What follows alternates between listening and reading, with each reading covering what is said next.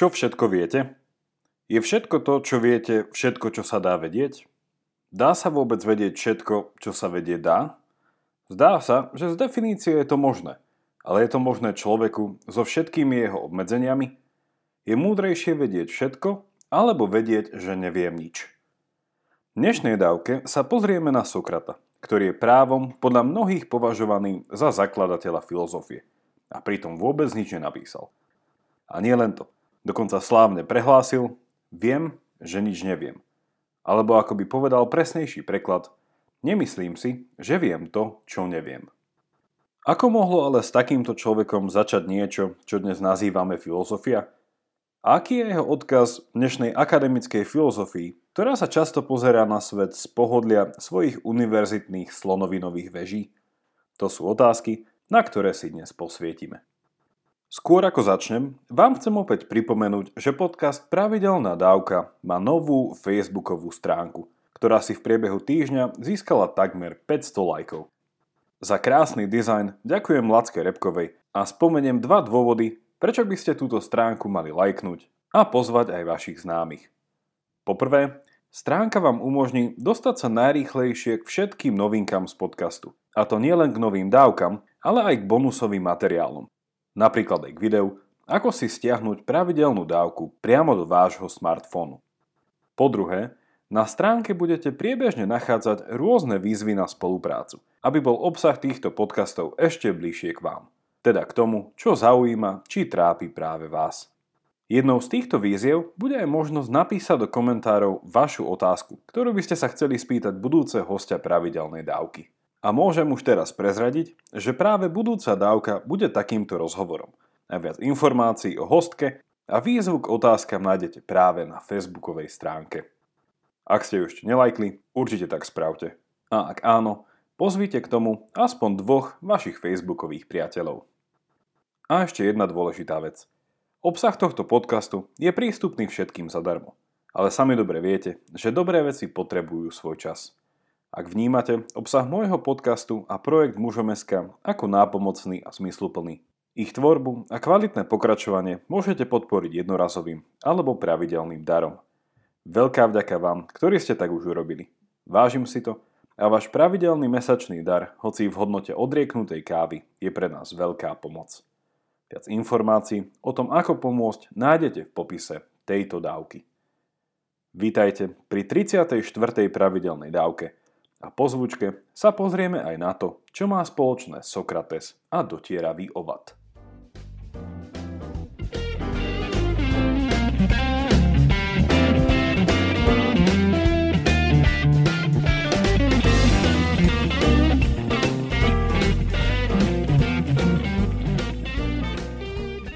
Podľa jednej pravdivej legendy je zakladateľom filozofie jeden postarší, dotieravý, Tvrdohlavý a často otravný muž menom Sokrates, žijúci v Aténach približne medzi rokmi 470 a 399 pred Kristom. Jeho priamosť a húževnatý záujem o poukázanie na to, kde a ako sa mýlite, ho nakoniec stála život. Pretože okrem toho, že údajne kazil mládež a kritizoval miestnych bohov, veľmi rád otravoval svojich spoluobčanov otázkami o povahe spravodlivosti, odvahy a iných cností. A je to práve táto skutočnosť, ktorá je charakteristickou pre samotnú filozofiu. Ústavičná kritickosť a seba kritickosť voči tomu, čo poznáme a ako to poznáme a poukazovanie na našu ľudskú obmedzenosť. O Sokratovom výroku viem, že nič neviem ste už určite mnohí počuli. Ale toto tvrdenie sa u neho automaticky spájalo s ďalším výrokom, podľa ktorého je skutočné poznanie a múdrosť vlastnosťou bohov. Čo pod tým Sokrates myslel? Sprítomnite si myšlienku na to, o čom hovoríme ako o Bohu. V klasickom prípade ide o stvoriteľa, ktorý nie je obmedzený. Je väčší alebo nesmrteľný, neomilný, vševediaci, všemohúci, nekonečne dobrý a tak ďalej.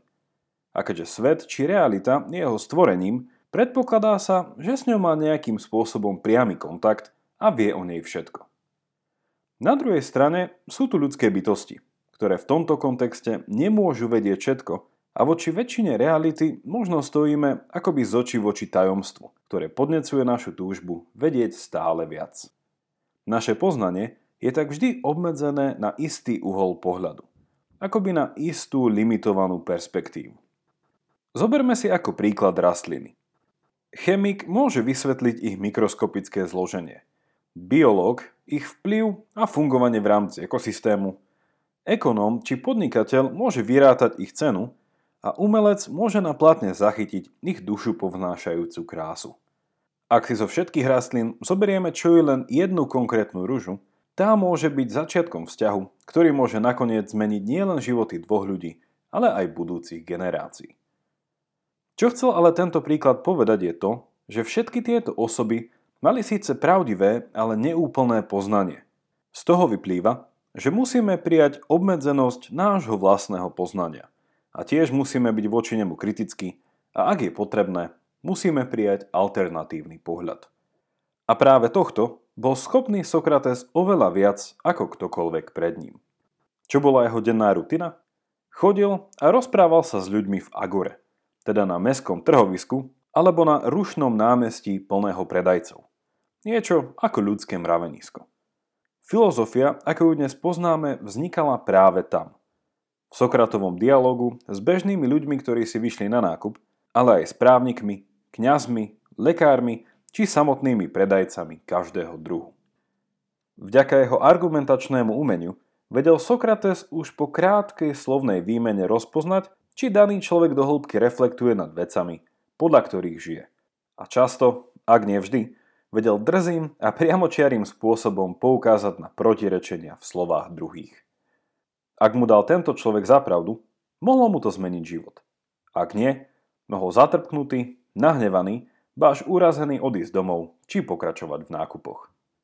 Jedno bolo ale isté. Takýto človek nehľadá pravdu a nevadí mu, že žije v seba klame. Sokrata začali za tento svojský spôsob sociálnej interakcie nazývať ovad, pretože podobne ako tento druh príjemného hmyzu, aj on sa od svojej obete dal len ťažko odohnať. Sokratová metóda dopytovania ale nebola postavená na jeho bezhlavom pretláčaní vlastnej pravdy. Nie.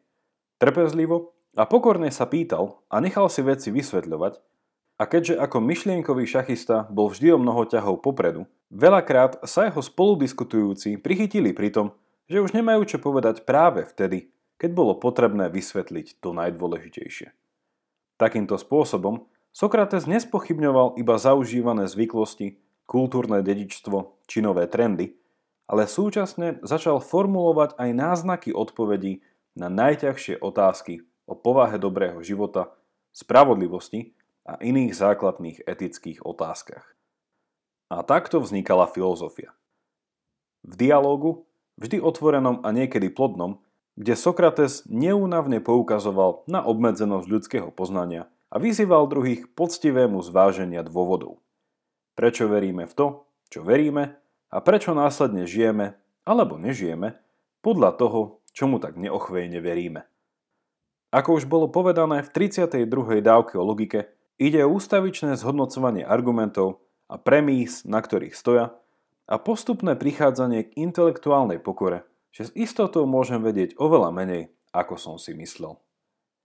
Ak budete so Sokratom súhlasiť, že s istotou viem iba to, koľko toho neviem, je to dobrý začiatok, ako spraviť prvý, opatrný krok do každodenného nového tajomstva. Aký je na záver Sokratov odkaz dnešnej akademickej filozofii, ktorá sa na svet pozerá z pohodlia svojich univerzitných veží zo slonoviny? Jednou vetou, filozofia sa musí vrátiť späť medzi ľudí tam, kde žijú a kde sa stretávajú. A z toho tiež vyplýva, že toto bežné prostredie ľudského života určuje otázky, ktoré má filozofia riešiť. Ako sme videli v prípade s atenskou agorou, kdekoľvek človek začne a s kýmkoľvek sa dá do rozhovoru, konec koncov vždy skončí pri tých istých veľkých otázkach. O tom, čo je to dobrý život, ak je dobrý život práve ten život, ktorý vedie spravodlivý, odvážny, rozumný a striedmy človek, ako sa potom takýmto človekom stať? A práve o tom je filozofia.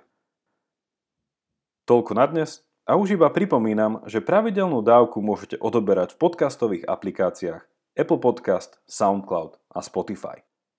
Videonávod, ako si podcast stiahnuť priamo do vášho smartfónu, nájdete na facebookovej stránke a tiež v popise tejto dávky. Teším sa na vás opäť v stredu, majte sa dobre a nech vám to myslí.